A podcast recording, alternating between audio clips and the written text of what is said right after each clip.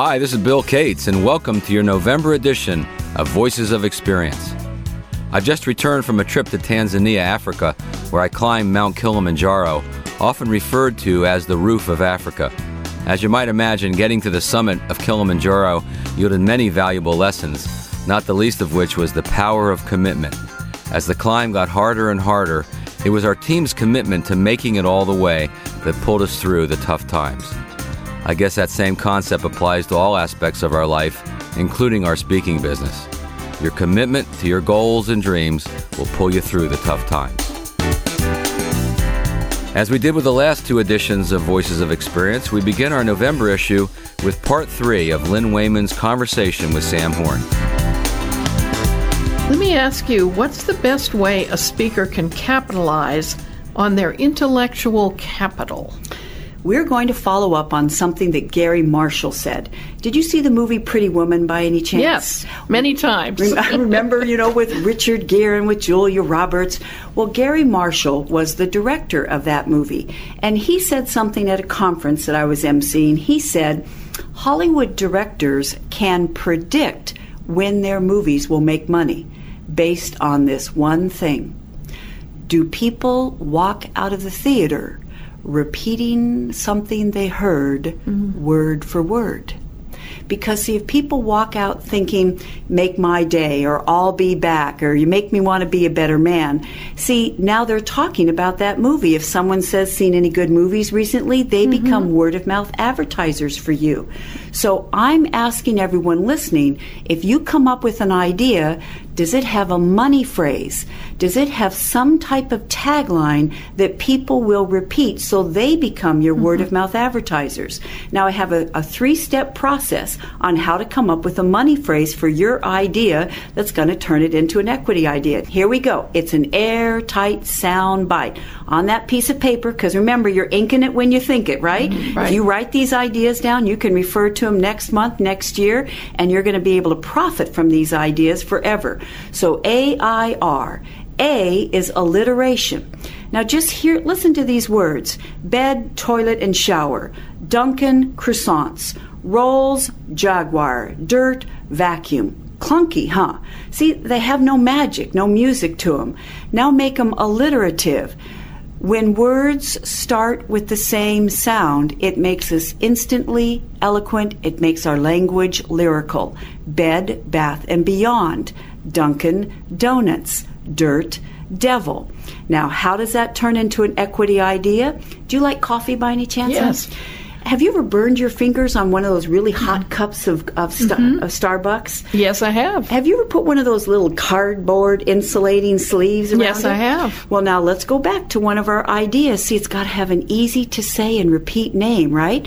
Is cardboard insulating sleeve? That's not going to make it. As Duke Ellington said, it don't mean a thing if it ain't got that swing. It's got no swing. Ah, so Jay Sorensen saw an opportunity opportunity for an equity idea. What does he call cardboard insulating sleeves? Java jackets. Oh, boom! Beautiful. Multi million dollar business. Yeah. He says people who meant to call his competitors call him instead because they can't remember his competitor's name. They remember Java jacket. So that's A for alliterative.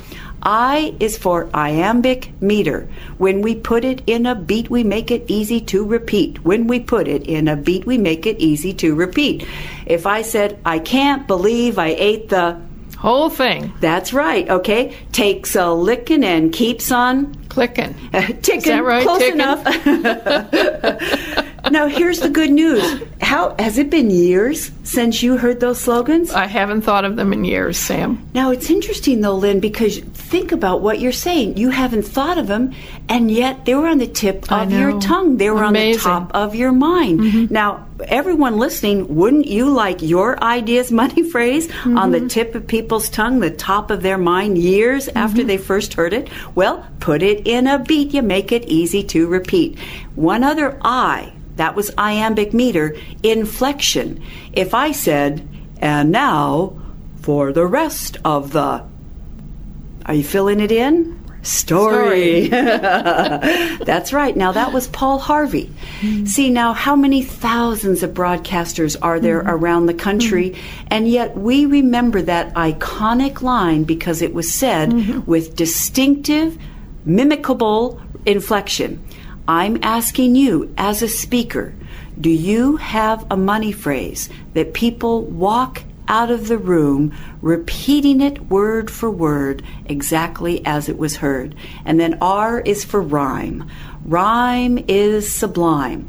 For example, the U.S. government had a campaign a few years ago. They were trying to get people to wear their seatbelts to reduce injuries in accidents. Now, what was the name of their campaign? Buckle up for safety Oh, yeah, that swings. no. Not really.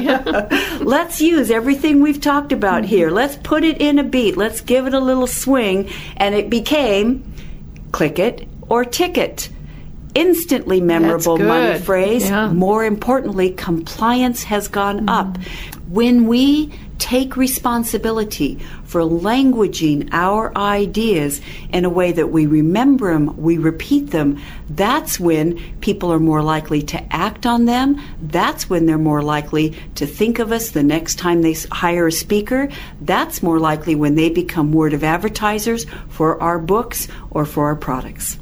Well, thank you for helping us be entrepreneurs and ideapreneurs. You're welcome. I've enjoyed it, Lynn, and I hope these people act on these ideas so that they start making income from what happens in their head. Thank you. Do people walk out of your presentations repeating your money phrase? Great concept, Sam. Thank you. Next up, Terry Brock. Leave it to Terry to find some great new gadgets to help us be more productive and build stronger relationships. As a professional speaker, you need to share sound from your iPhone with colleagues, prospects, clients. And if you do, I've got a technology you ought to look into. It's something that uh, can work with your mobile phone and iPhone. And uh, if you need hands free operation, I've got another little tool for that. Recently, I was given a device by the good people at Griffin Technology up there in Nashville that amplifies the sound on your iPhone without any battery or electricity. Now, I know this sounds really strange, but they have a device called the Air Curve that amplifies the sound that comes from your iPhone. The Air Curve weighs just a couple of ounces, but it's designed with acrylic so that the sound from your iPhone is magnified on a flat surface. It's really incredible. It gives a power boost to what you hear. And again, no electricity, no batteries required. This can be really nice when you're presenting to a small group of people, say around a conference table, or you want to listen to some tunes or some uh, podcasts, some spoken word audio while you're there at the hotel. You can watch a video of it over on my website at terrybrock.com. Just cue in the word air curve as one word, A I R C U R V E. I used it recently recently to listen to some great music from Stravinsky. The Borodin, Polovtsian dances, it was superb. The iPhone by itself, compared to the air curve, sounded like listening to it in a cornfield versus coming out into a finely crafted acoustic theater. Big difference. Since it uses no wires, it's great for those of us who travel a lot and don't need any more wires or batteries to drag around. They've also designed it so you can insert a charging cable from underneath. Now, this way, you can listen to the sounds and charge your iPhone or do a sync if you need to. In sum, the Air Curve is simple inexpensive and very useful. Cost about $20 US. Besides, it's really good for an environment that has no power. what a great combination. That's the air curve from Griffin Technology. Another little technology I want to tell you about is the Spracht Aura Mobile BT. You see, mobile phones are great, but when you need to operate hands free, you usually need something extra. Even more, if you want to have a conference call with your mobile phone, with your cell phone, well, it can be a challenge. Enter the Spracht Aura Mobile BT for making conference calls. This Bluetooth device pairs with a mobile phone, your cell phone, so that you can have several people around, say, the conference table talking to another person. This is great for those times when you need to share a conversation with colleagues at the office. It sounds much better than the speakerphone you get on most cell phones. It's got a much deeper and richer sound to it and very easy to use as well. The Aura Mobile BT is handy when you're driving. In many places now in the United States and throughout the world, it is required that you have hands free operation if you use a mobile phone at all while driving. This device gives you a clip so you can put it on the visor and then connect with a caller so that others in the car with you are going to be able to hear the conversation. It's safer, and this helps to build relationships with people, and that's most important. It's a good example of using technology to bring people closer together. In my tests, I was able to get calls connected, and after I got the device to recognize my iPhone, took just a few minutes, it was very useful. This is a device to investigate for the serious mobile professional, the professional speaker who's out there on the road and using a cell phone a lot. Stay legal when you're driving and share selected conversations with others. You can connect more and build relationships, and really, that's what technology is all about leveraging the technology to enhance relationships with people. This is the Spracht, that's S P R A C H T, Spracht Aura Mobile BT, B as in Bravo, T as in Tango, $99 US, and you can get it in your favorite electronic store. Reporting for Voices of Experience, this is Terry Brock. Notice that Terry said he was given a device from Griffin Technologies. I bet that's because he reviews these devices. It's a nice little gig you have going, Terry. I have a friend who reviews golf courses and golf equipment.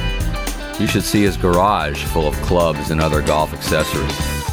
I think I'll start reviewing small jet airplanes, and maybe I'll start a collection of those. My feature interview this month is with Jim Pancero. This interview will not focus so much on Jim's business model, but rather his thinking about what it takes to maintain steady growth with an established speaking business. I hope you find this interview interesting, but more importantly, I hope it leads you to fine tune your actions for increased success. So, with me today for VOE is Jim Pancero. Uh, Jim, welcome to VOE. Honored to be here. Jim, uh, You've done just about everything in NSA. Uh, on the board for how long? Six years. It was two terms. Very positive experience. Then you're a CSP, CPAE, so clearly you've had some, some great levels of success. So here's a, a, first question for you. Are you a trainer? Are you a speaker? Are you a consultant? Give us a sense of your model. Well, I think a lot of our newer members wrestle with that, and I was wrestling with that. I joined the industry late 1981 and really became full-time January of 82 and went to one of my first workshops, and it happened to be in uh, California, and I met a, a, newer member there as well, Tony Alessandra at the time, and he and I were talking, and I was we were having drinks and we're talking, and I said uh, where most of the major discussions at NSA go on was sitting around networking with people, and I said I can't figure it out. He said, "What can't you figure out?" I said, "Well, I'm really wrestling with if I'm a trainer or a speaker or a consultant," and he kind of laughed and he says, "You're not getting it." He called it the golden circle. He said, "Speeches generate training, training generates consulting, speaking, training, and consulting generate product sales." sales, and product sales generate more speaking, training, and consulting. And from that point, I realized I am not a professional speaker. I term myself as an expert who happens to speak professionally.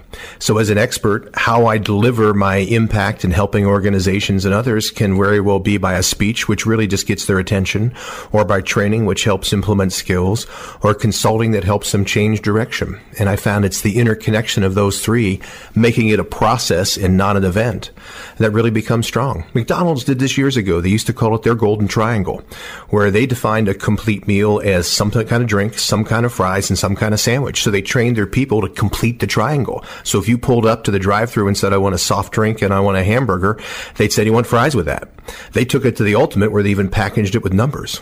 By the way, I do need to identify, do you know how much your life sucks if you don't know what a number four is?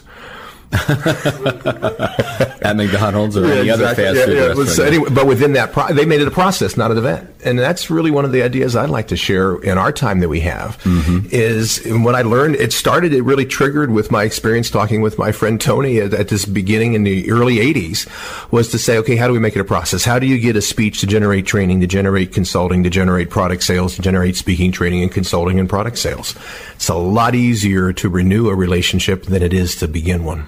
Right. And it all starts, I guess, with that body of expertise, does it not? Well, yeah, you have to be good. Now, Right. I know there's been individuals in our association that have proven you don't have to have skill and you don't have to have talent, you don't have to have message, and you can still be successful. But I find that's the exception. Uh, I think there's a couple foundations here that are really critical. The, almost the beginning level that has to be defined. The first is you got to have something to say, and it has to be unique. It's amazing how many people, I mean, we even make fun of in our industry, the starfish story, but there's so many people have starfish speeches where it's the same thing everybody else is saying and they just think it's unique because they're saying it. Uh, you got to have unique material that people actually want to hear and it has to have value for them. Uh, I'm just amazed sometimes that you meet the people at our meetings and their topics they're talking about. I'm thinking, why would anybody want to pay for that? And why would anybody want to learn from that? It's a great topic, but it's not going to help anybody in what they're doing enough to generate an income because of having value and impact for others. Right. Second is you got to be good at delivering it. I met a lot of professors over the years that are great material, but they're so poor in their delivery, uh, they're not making any money and it's not a business for them. I think the second side of it is you have to run it like a business. Uh, I focused way too long on bragging about what my fee was that I charged, and then I started bragging about how much money I was making each year, but I really wasn't bragging about how much net worth I was building. I was focused on the wrong business model. Uh, and I think that becomes critical of what are you doing as a life focus of building net worth and building an asset in this business of what you can do. I think those are the foundations that when you have strong message and strong delivery and a strong business, you can then say, how do I market and promote it to really generate a strong impact? To me, that sounds like another golden triangle, does it not?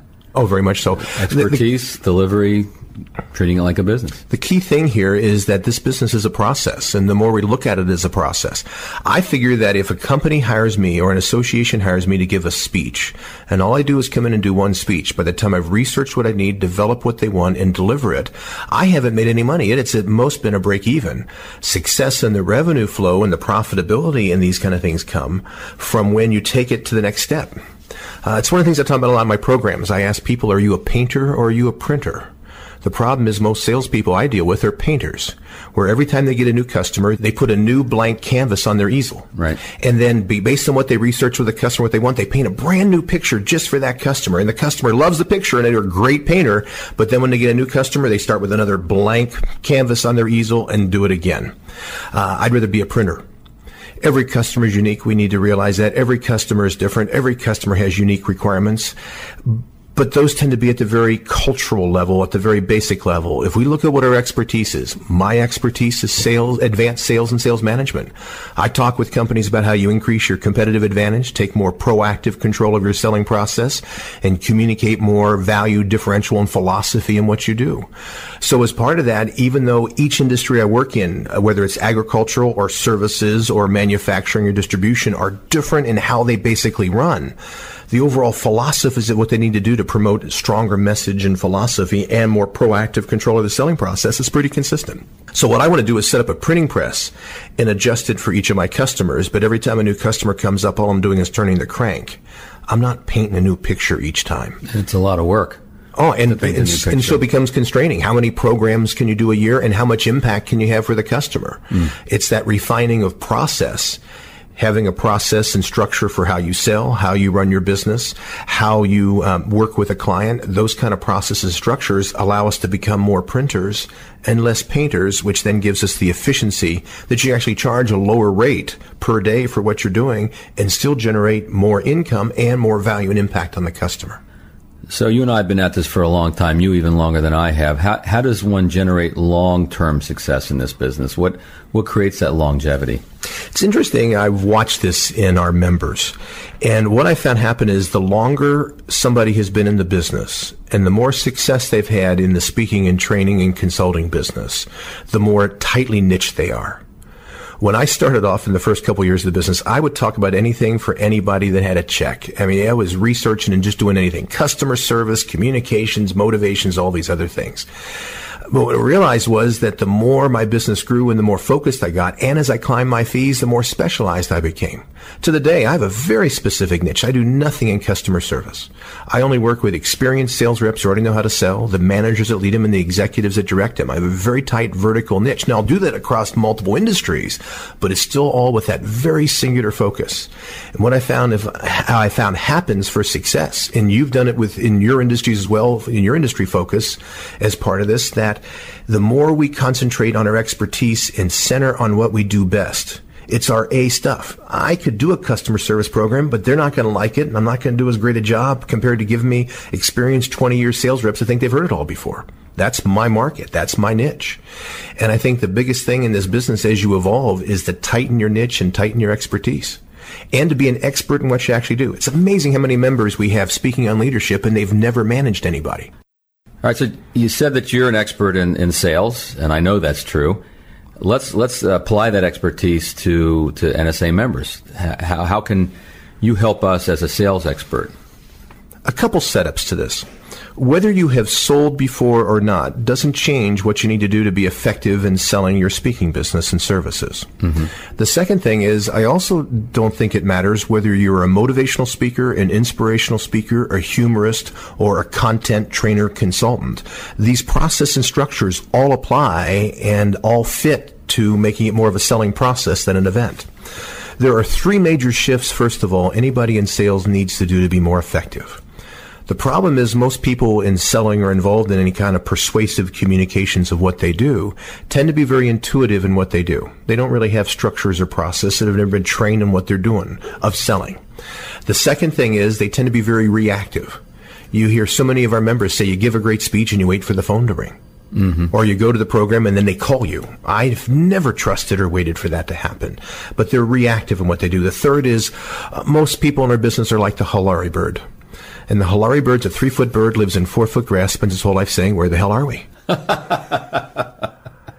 and so what happens is all they do is think one move ahead. So they get a speech and they get a speech in front of a big group and they work all to get this speech. And then once they got the speech, they decide, okay, now how do I turn this into another speech?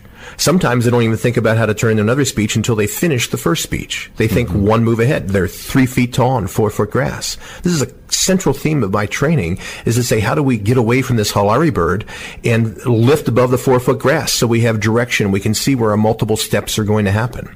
So success in the marketing or selling side of your business is based on three concepts. How do we have more structure and process in what we're doing so we do it on purpose? How do we become more proactive in what we're doing so we initiate things? And how do we think and plan multiple moves ahead so that we can outthink, outposition, and outcontrol any process we're involved in? Look what happens if you and I are playing chess and you, I only think one move ahead, but you think two moves. How many games will you win? Most of them. They say, well, all of them, unless you make a mistake. The right. game is yours to control now. Right. Okay, so in your selling process for your speaking, how many moves ahead are you thinking? So that when I get hired for a speech, frankly, I'm not thinking of the speech, I'm thinking past it. One of the things I'm very proud of in my business is in 28 years, 90% of all the clients that have ever hired me have used me for more than one program. In fact, my average client has used me for five or more. Uh, I think that's because I did it on purpose. I don't think that was just something that luckily happened to me. Because if I was hired for a speech, I don't care if it's for a one hour speech. If it's the first time I've worked with that company, I'll invest a day of research at no charge if they pay my travel expenses. Now they see it's me doing more customized work to truly understand their business and culture. I'm doing it not just to do that, but I have another one step ahead thinking, which is, okay, how do I position a process with them so if they really like my message, they'll want to continue the process because process improves stickability. It's not just I'm looking for more money here. If I give them a process instead of an event, there's a higher likelihood they'll use the material and it'll stay within the organization. Bill, you like me, if we look at our best references, they're not one speech customers that change their business life. It's somebody that you got their attention with a speech, and then because of that attention, you're able to make a process happen and have stickability because you actually generated change within it. Now, that could be done as a motivational speaker. Uh, Ray Pelletier was famous for this. He passed away a number of years ago, but CSP, CPAE, Ray Pelletier. he would give a speech and then he would sell the customers weekly motivational audios that would be sent to all the attendees as a package to help continue the energy that was started in his speech. So even though he was a one speech kind of motivational speaker in his focus, he still was able to sell process.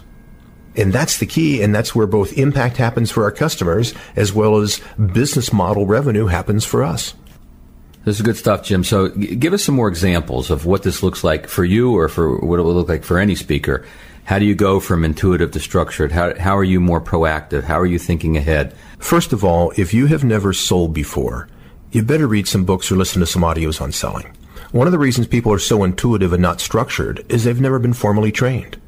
Look how many members are giving speeches and have been giving speeches, some of them for 20 years, and have never really been formally trained on how to give a professional speech. Mm-hmm. If I sit in and listen to somebody speaking, I'll give them 50 pages of notes on a one hour speech because that was a structure I was taught by my mentor who was a professional speaker, Bill McGrane of Cincinnati years ago. And I actually took classes from him on how to give professional speeches. So I walked into this with the discipline of how to do that. So I would tend to be more structured in how I deliver a speech because I was trained on the structures. Gee, what a surprise. If you've never been trained in the structures of speaking because you never had any real formal speaking training, that you're intuitive in how you do it. So if you're getting involved in increasing the sales and marketing of what you're doing, you might want to start reading and listening to material on how to do that. That'll help add more structure to it.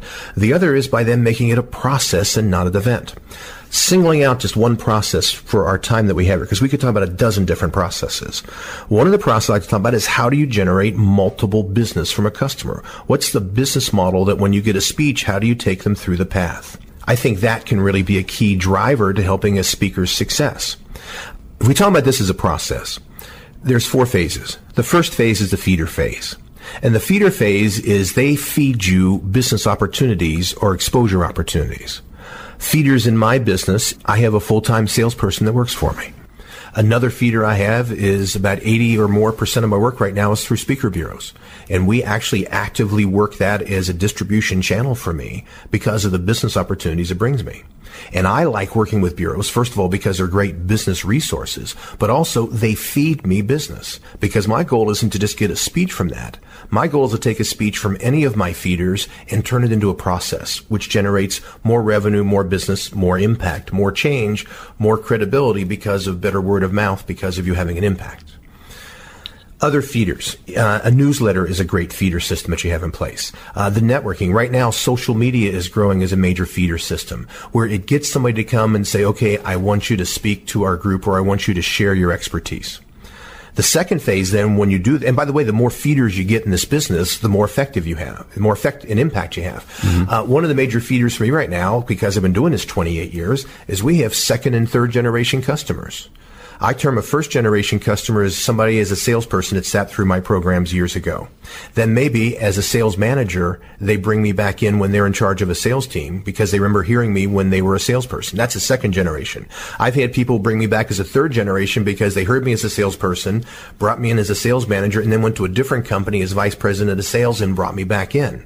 If you have impact with these people and stickability, the longer you're in the business, the more you get the second, third, and even fourth generation customers come back to you as feeder systems. Right. We love it when clients move, don't we? Oh, exactly. Yeah. Every time somebody leaves uh, or is fired from a position, I immediately try to find their home phone number and call them and say, "Whoa, bummer." I thought you were doing a great job. How can I help? And please use me as a reference because I know they're going to wind up in a leadership position of another sales team someplace else. Mm-hmm. And if I help them through the tough times, that's who they come back remember. Yeah. And by the way, it helps them and it's doing a good thing for others.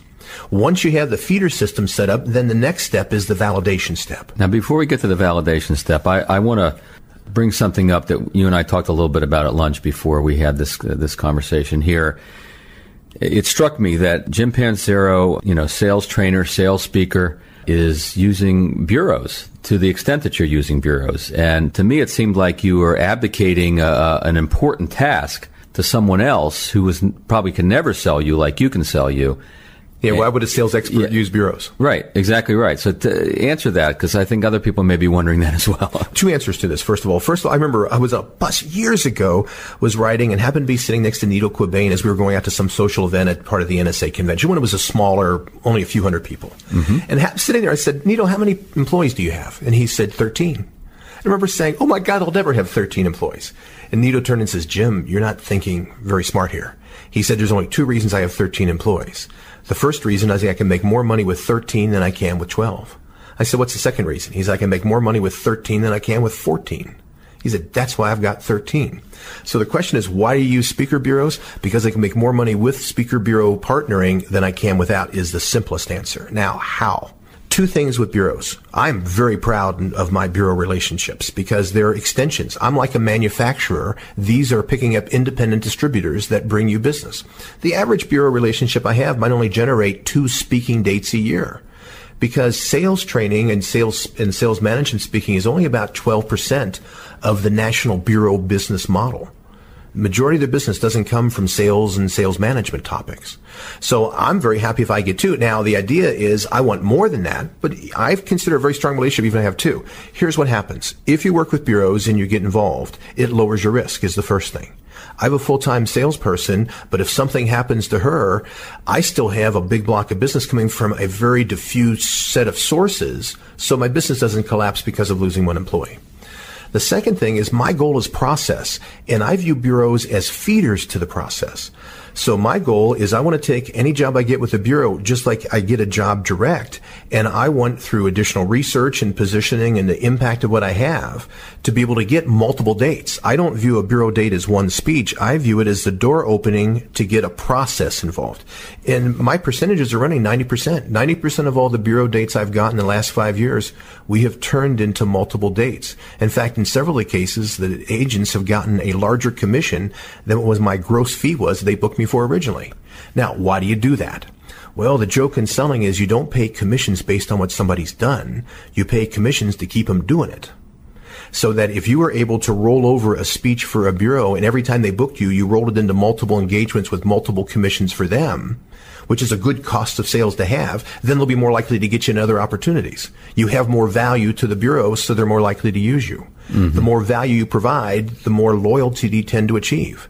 Now, if you look at the percentage fees, a lot of people say, well, I don't want to give that percentage of my income up. The reality is the more I grow my business, the sooner I can raise my rates. You don't increase your rates when your schedule's only half full. The only time low risk to raise your rates is when your schedule's full. So if you lose 10% of your business because you raised your rates, it doesn't matter because you raised your rates 20%.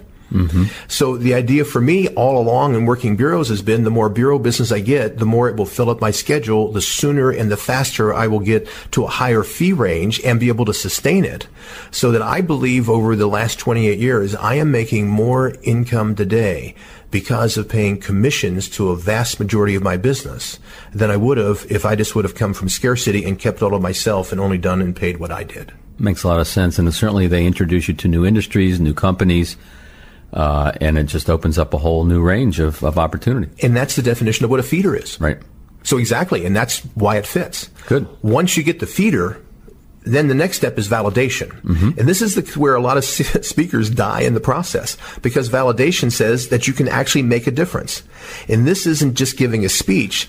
The goal is to use the entire first speaking, consulting, or training event to set up and to validate and to begin positioning a long-term process that will actually have stickability and change to their organization.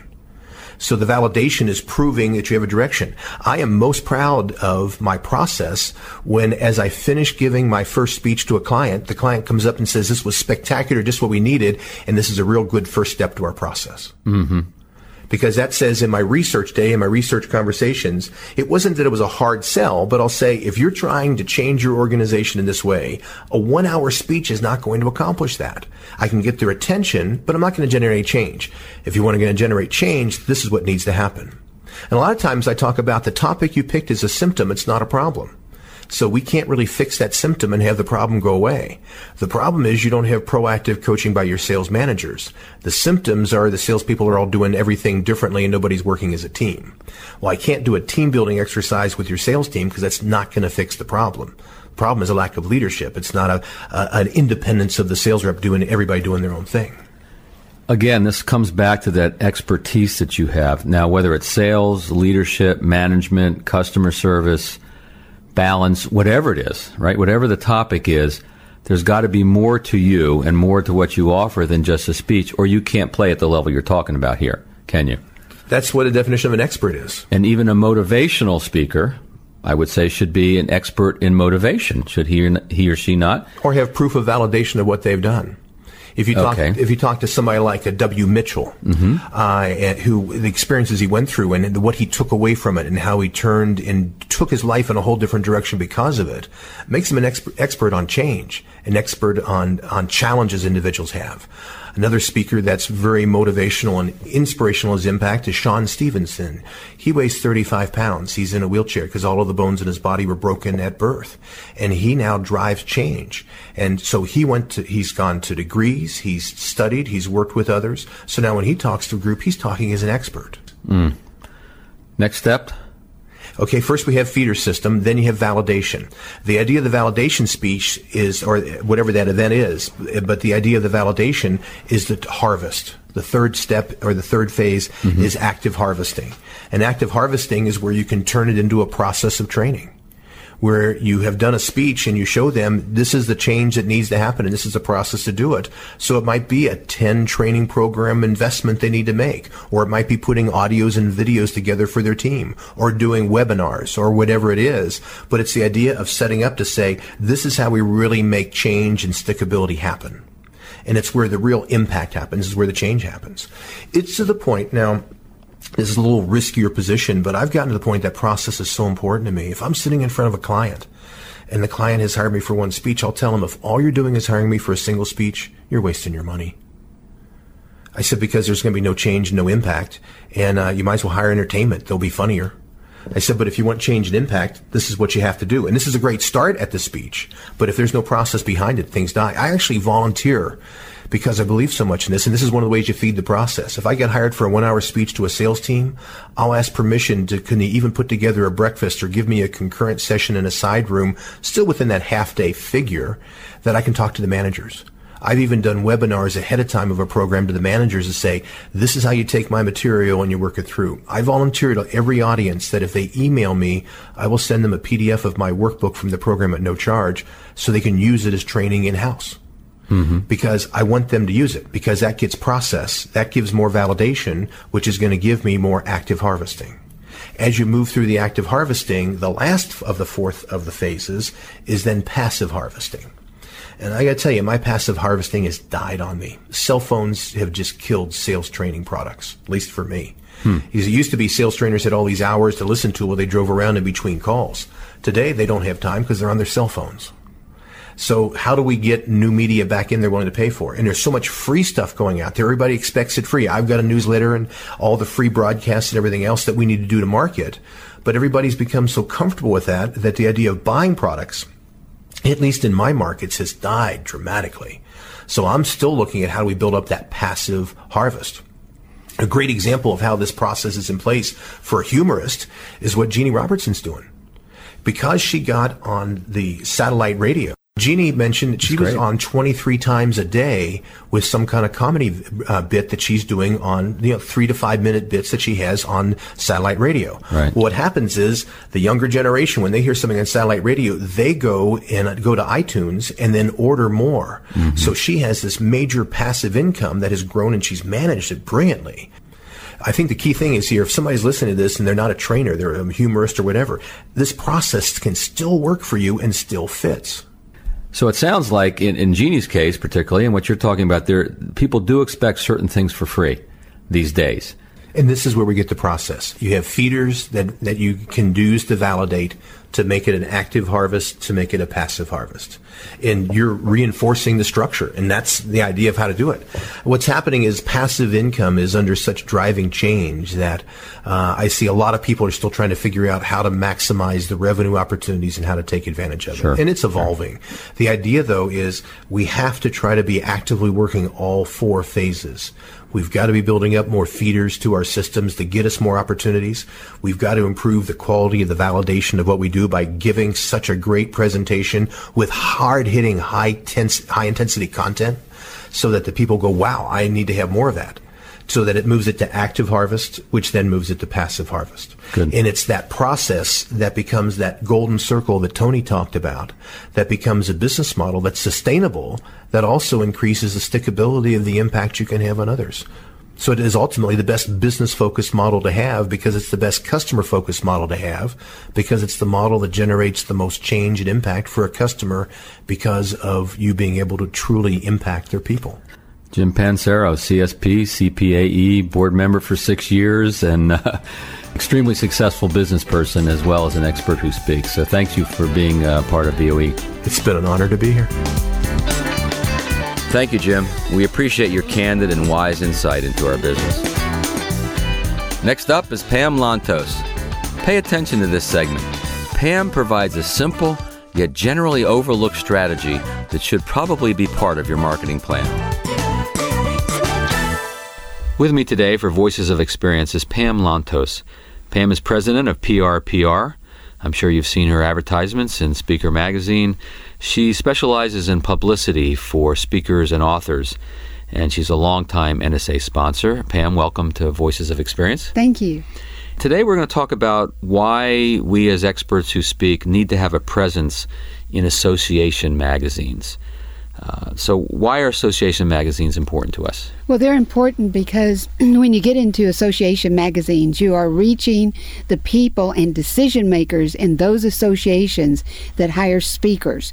When you speak to a company, for example, those companies you're speaking to employees that can't always hire you. But you speak to an association meeting, you have decision makers in the audience. Also, when your articles appear in association magazines, what happens is the decision makers in those industries read those magazines cover to cover, and they'll see at the end of the article who you are, hire you to speak at their events, at their corporations, and buy your products. So, having one of your articles placed in an association magazine, in a sense, is like speaking to the association, but maybe even more so because you're reaching all the members rather than just the people at that meeting. Well, exactly. You can speak to a meeting, reach 500, 1,000 people. You get into an association meeting, that you know, magazine may go to 10,000 or 60,000 people, and they can take your article, save it, and keep it around forever and call you months later for a speaking assignment. How do we write an article that these types of magazines will want to publish? Well, the main thing is is to think about who those magazines reach, what is their demographic, and write material that will solve their problems. Do not self promote. The minute you start to promote yourself in the article, you will not get published and people won't like your article. But think about the problems they have. What is the solution? The article should be 800 to 1,000 words, about two, two and a half pages. It should start off with a short story. For example, like, you know, John was out selling and saw 10 people and only one buyer. But then, you know, Bill went out and saw five people but sold four. What's the difference? He knew the power of questioning. The next paragraph do your salespeople know this? Here's eight tips and a summary and then you have the box at the end that gives all the information about you. You mentioned that the article should not be self promotional. How do we get to promote our products or services, or do we? You don't do it at all during the article, but at the end they have what's called the resource box, and that's where you put your name, you're the author of if if you have a book.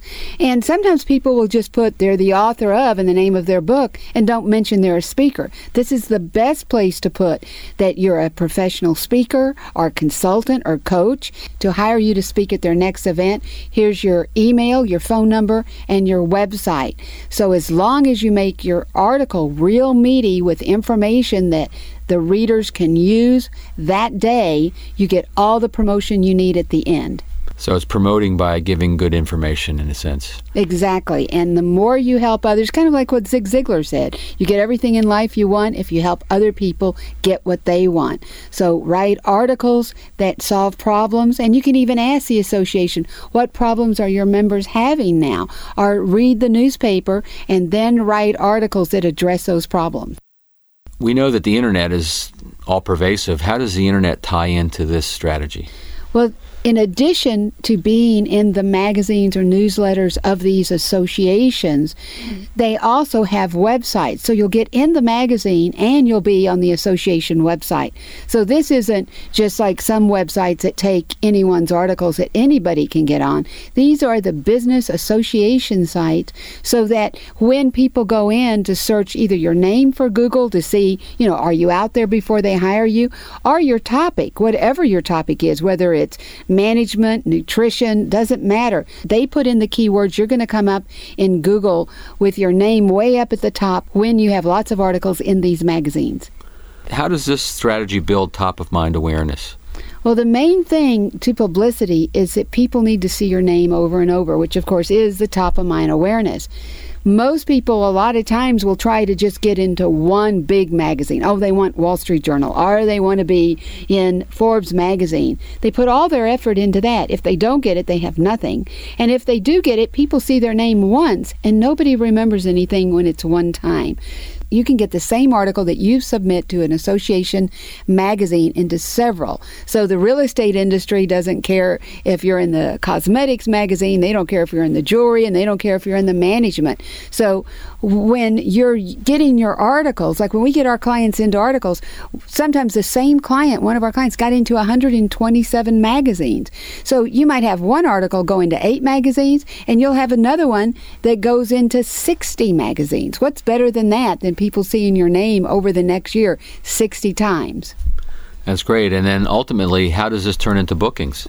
Well, when people see your name over and over, it gets that repetition factor. So when meeting planners are sitting at a table and they're wondering, who do we hire? And they start throwing out, you know, five, six, seven, eight names, you want to be one of those names that they say. And to do that, they need to have seen your name over and over and over. Also, you when you get into the association magazine, you can call that association, ask them who the name of their executive director is, and call them.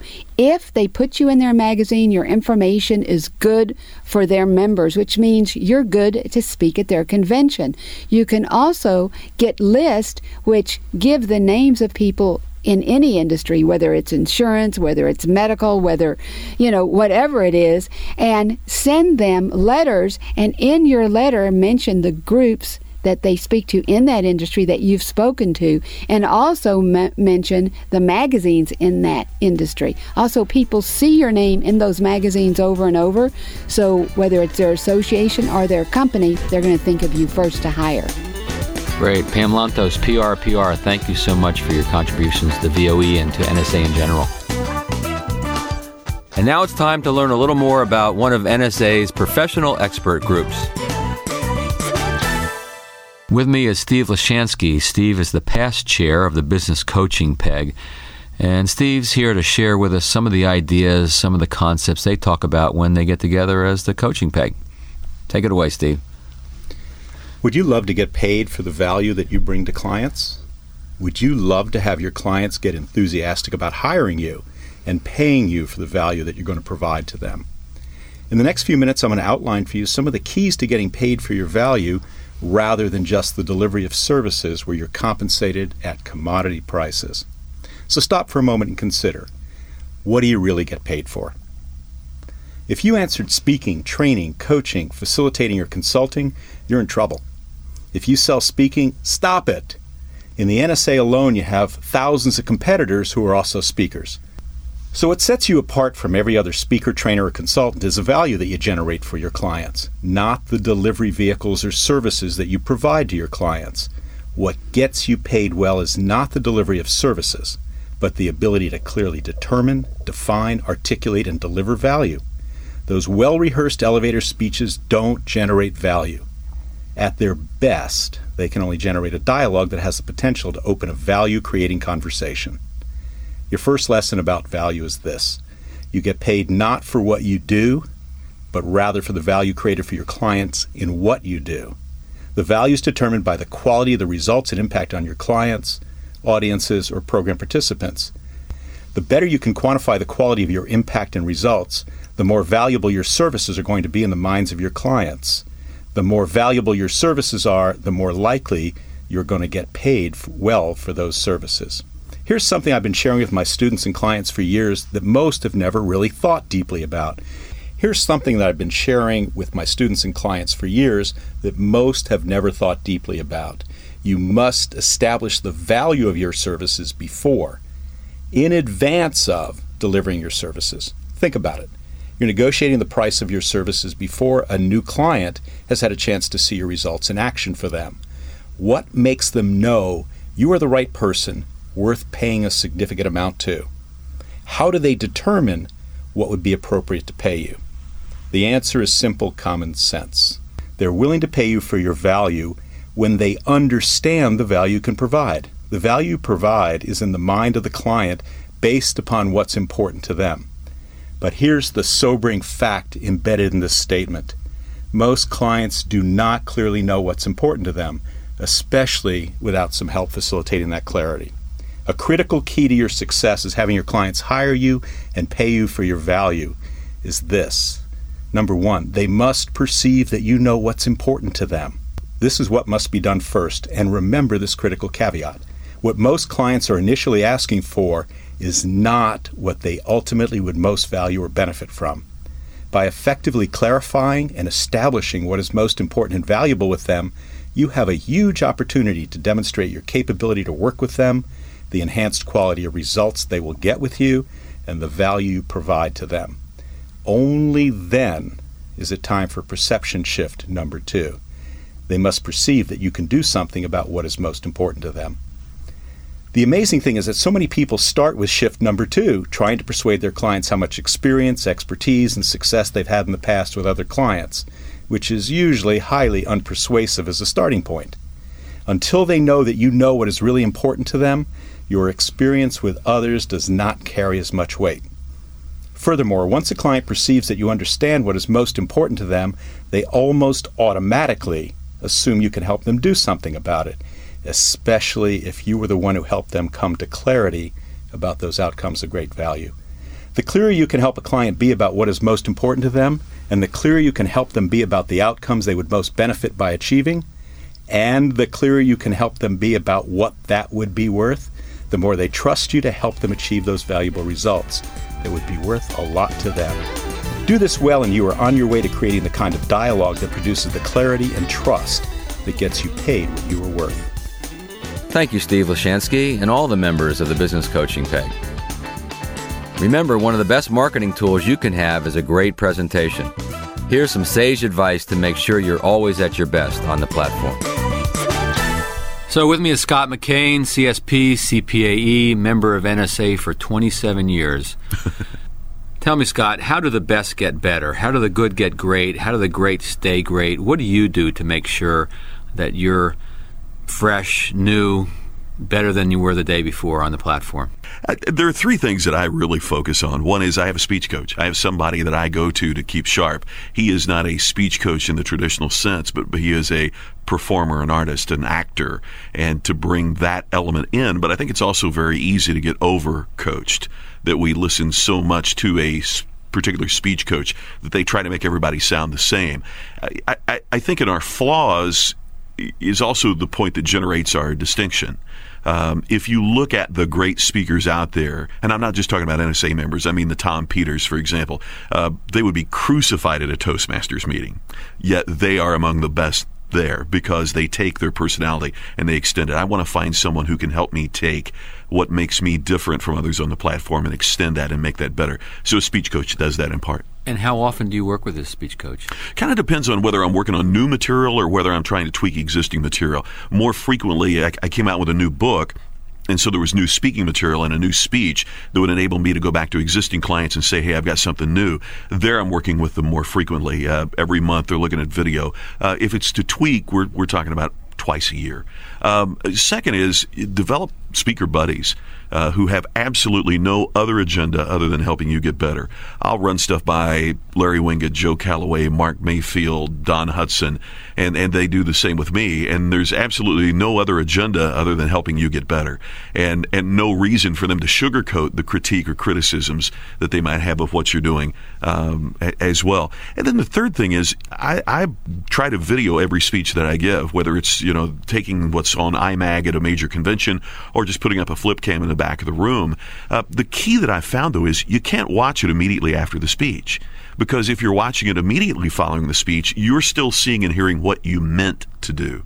In your head you have how it's supposed to sound or how it's supposed to look. And, and and we tend to reinforce that if we watch it immediately. You have to put it on the shelf for a month or longer, and then pull it off, and then examine and, and re-examine. One other quick thing I just thought of too that I hadn't thought about is, is I've had a couple speeches lately transcribed, and if you want something that will scare you to death, read what it is that you've said from the platform, and you find how inaccurate, how imprecise we are in our language. So those are the things that I'm constantly working on trying to get better.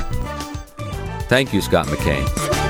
G'day, I'm Neen James. I'm Gina Schreck. And we are co chairing the Unconference, the Winter Unconference, which is just around the corner. We are leveraging some amazing technologies for this Unconference. Gina, can you tell us a little bit about some of them? Well, one of them I'm most excited about is the iPad revolution. And we're going to focus on how, as content providers, we can really change the way we're delivering our content from just written format if we're writing books or just in person to really saying, how can we provide content that will be delivered through apps and maybe even some cool written um, content to be downloaded on an iPad. So, some fun things coming up. Excellent. And we're also Skyping in international guests for this. We're leveraging technology, different applications we're going to be encouraging you to download before you arrive at the conference. So, before you arrive at the Unconference this winter, keep an eye out for all the video vignettes you're going to see on the NSA website. But we want to remind you to register for our conference in Atlanta. We'll see you at the beautiful Loews Hotel February 18th through 20th. Again, that's February 18 through 20 in Atlanta, Georgia. To register for the Unconference, visit www.mynsa.org and click on 2011 NSA Winter Unconference. I'll see you there. Now it's time for part three of my four part interview about coaching with Suzi Pomerantz. So, with me again is Suzi Pomerantz, the coach's coach, author of Seal the Deal. So, Suzi, in our first segment, we talked about the business of coaching and whether coaching can enhance a speaker's business. Last time we got together, we talked a little bit about how to get started in the coaching business. In this segment, I like to talk about becoming a better coach. What are some top strategies, tactics that you employ yourself to make sure you deliver a good coaching experience to your clients? One of the things about becoming a better coach is about being in a continual improvement mode. So, really seeking to maintain a beginner's mind and be constantly looking for where can I sharpen the saw around my coaching skills and expertise? What are other people doing out there? What are different models that are more successful than what I'm currently doing? So, being really a continual student and continual learner. And a critical point that I mentioned in our last segment is having your own coach um, so that you can practice and learn in that way. Having a mastermind group is also a great way to practice and learn coaching as well. But just a few distinctions around some of the top strategies and tactics that I would recommend. The first one is really recognizing that coaching is about their results and not about my delivery. So when I'm speaking, I'm focused on my delivery and, and, and giving value with my delivery as a speaker. When I'm coaching, it has nothing to do with my delivery as to how I'm delivering the coaching. It has to do with what they're producing, what they're hearing, what they're realizing. So it's about their results, not my delivery. The second one is that you want to have a sound methodology for your coaching that integrates content in some way, whether it's leadership models or organizational development knowledge or your core content as a speaker, but you want to make sure that you have a sound methodology that integrates that balancing inquiry and advocacy is something is another tactic that we use. So rather than as a speaker, you're advocating for some set of beliefs or you're advocating for some piece of knowledge. And there's a balance with inquiry as a, as a coach where you're asking a lot of questions and pulling that out. There's the 80 20 rule, which is that you are listening 80% of the time, and 20% of the time is when you're talking or asking questions, mostly asking questions. In a strict, pure coaching model, you're only asking questions. Now, those of us who command top dollar coaching in organizations sprinkle a little bit of benchmarking and knowledge and experience in there as well. So it's not pure questioning, but the 80 20 rule always applies. And something that we talked a little bit about in a previous segment is listening for the layers beneath what the person is saying. So part of how you sharpen your saw as a coach is training yourself to listen for the layers underneath what they're not saying. You know, we have a colleague and a friend, Stephen Gaffney, who writes about honesty and he talks about honesty being not lies, but what people aren't saying. And so a lot of what happens in coaching as well is that there's there are things that people aren't saying not because they're hiding it but because they don't know. And so part of coaching is the helping them along with that discovery and listening for those layers so that you can pull it out, show it to them and say, is this where you're, is this what you meant? Um, so they can reflect on it. It's about advancing the ball, knowing that the client is the driver of that. So you're not pushing the client, you're guiding them to advance their own ball. And the, one of the key points is really about having a genuine curiosity. And, and by, ge- I want to emphasize genuine curiosity. So you can't pretend to be curious and have coaching be effective. You have to truly get to a place where you are truly wondering about what could help this person advance. It's a co-creation. It's, it's a co-active learning. It's something that happens in partnership with your client. Continuing education for you as the coach, continual coach training for you is important and, and really making sure that you have at least one coach at all times. Um, I currently have three coaches and a mastermind group, so I definitely am an advocate for having coaches for all different segments of your business, your marketing, your branding, all the different things that you want to focus on. Where does the concept of accountability come into play in a coaching relationship? It's it's a great question, Bill, because accountability, there are a lot of coaches out there who say that their whole coaching business is about being an accountability partner for someone in accomplishing their goals. And I think that every coach has a, an accountability partnership as some element of what they're doing. But that's a tricky fine line because some people want coaching in terms of support. They want a sounding board partner, but they don't, they want a thinking partner, but they don't necessarily want to be held accountable. So it depends on the co-creation with your client. Do they want to be held accountable to what they say they want to produce. There's a lot of resistance, natural resistance that comes up around a lot of people in terms of their accountability. Some people hire coaches just to get that accountability, and some people resist it. And so part of the challenge of being a coach is trying to figure out where the balance is around being an accountability partner. And I guess this goes back to knowing yourself and your inclinations and what you want to bring to the equation. And if for instance, I guess I'm just thinking out loud here. If accountability is very important to you and you believe that that's how you're going to serve people best, you got to let people know up front that's part of your model. And right. so they know what to expect and decide whether they want it or not. Ask your clients, how can I best support you? Do you want me to be a rigorous accountability partner for you, or should I be gentle with my nudges towards the things that you say you wanted to accomplish? You know, how hard a driver do you want me to be? Because I can be a taskmaster if that's going to serve you best, but I need you to tell me what's going to work best for you. Hmm, makes sense. So, not just being a coach, but being the best possible coach you can be. And so Suzi Pomerantz and I have one more segment on how you can add coaching to your revenue mix, all the synergies that coaching can create with your other revenue streams. So, in our fourth and final segment, Suzi will give us some strategies and tactics for selling coaching. Suzi, thanks for being with us again. Thank you, Bill. It's a pleasure. I don't know about you, but I'm really enjoying the million dollar ideas we're getting from our NSA members who have built businesses of a million dollars or more. Here's another great idea worthy of your consideration. So, with me is Jim Doyle, CSP. Jim, you have a, uh, a boot camp coming up that sounds like a pretty successful event. Uh, tell us a little bit of how you came about that and, and, and why it's going to be so successful. Well, you know, our company, we believe in the power of, of just dominating a niche. Our niche is uh, television stations, cable companies who sell advertising. So when you work in that niche, you begin to start to understand needs. And the greatest need probably is not for sales training, but to train salespeople. So this is actually, I think, the sixth one of these we've done. We'll invite uh, group to Tampa. We'll have over 150 sales managers will come down. They'll spend three uh, days with us, and it's a it's a great show. But it's also a tremendous revenue producer for our company. Plus, uh, not only is it a great revenue producer, but and profitable, but it's also a great time to showcase what it is we do, and that leads to some future work.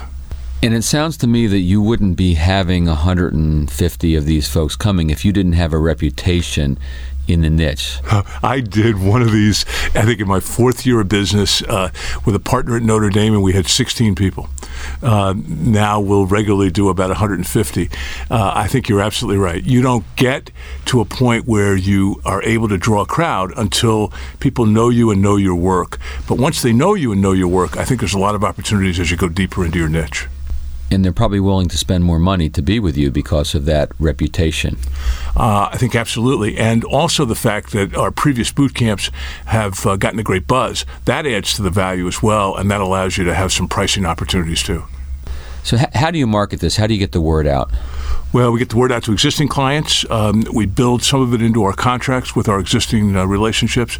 Uh, we do a lot of outbound email marketing. We were really blessed this time. Uh, we had uh, 40% of the seats sold just in two outbound email blasts announcing an early registration discount. Um, and then um, we'll do the sales letters and, and really continue the outbound marketing, maybe do a little bit of external marketing.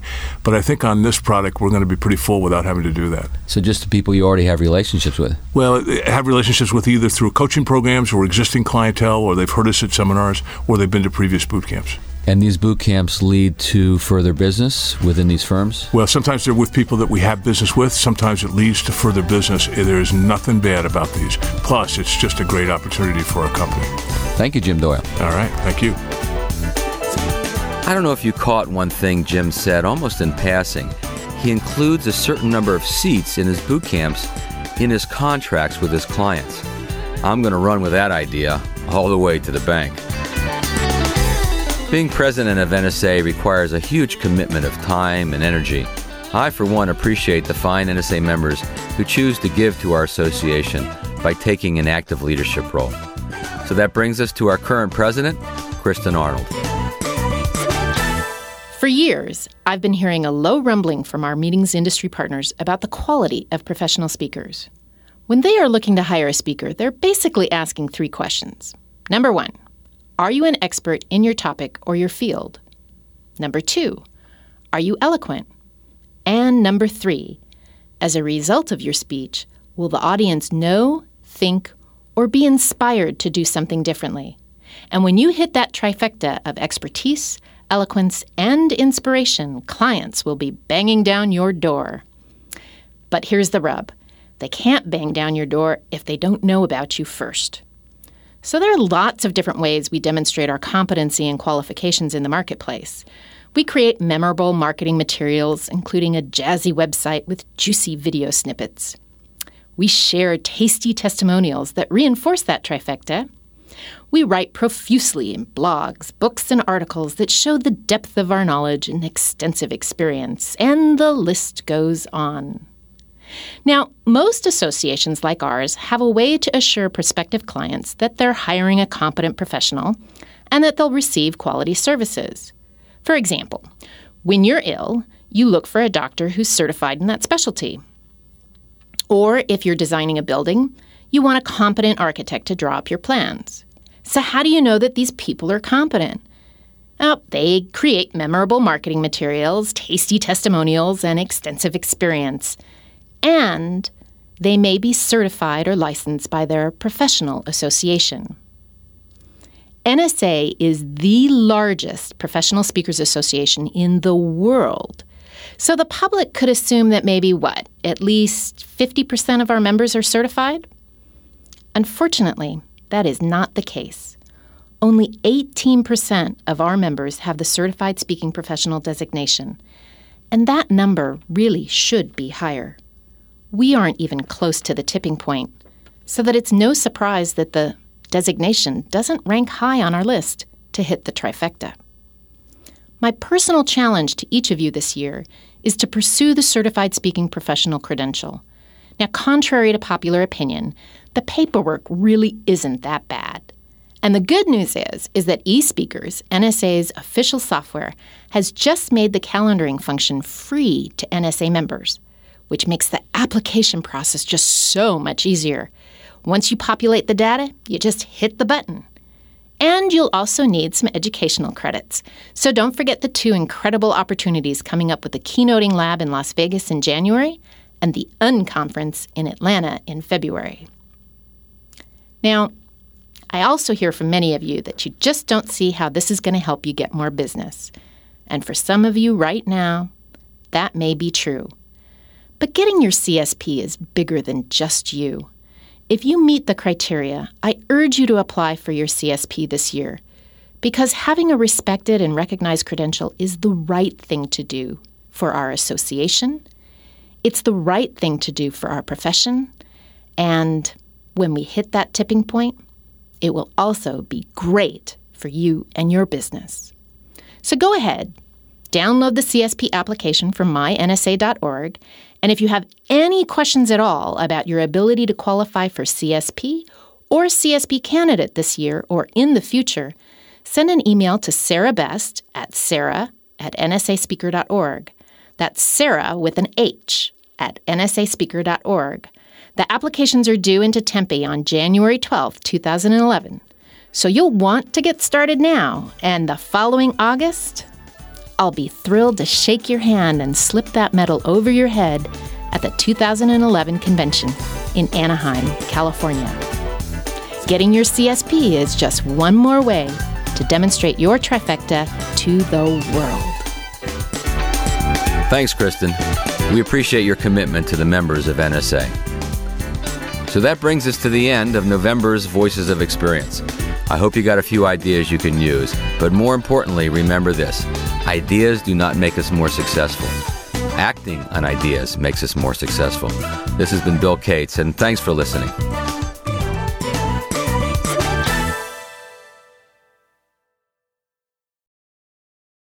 This podcast is a part of the C Suite Radio Network. For more top business podcasts, visit c-suiteradio.com.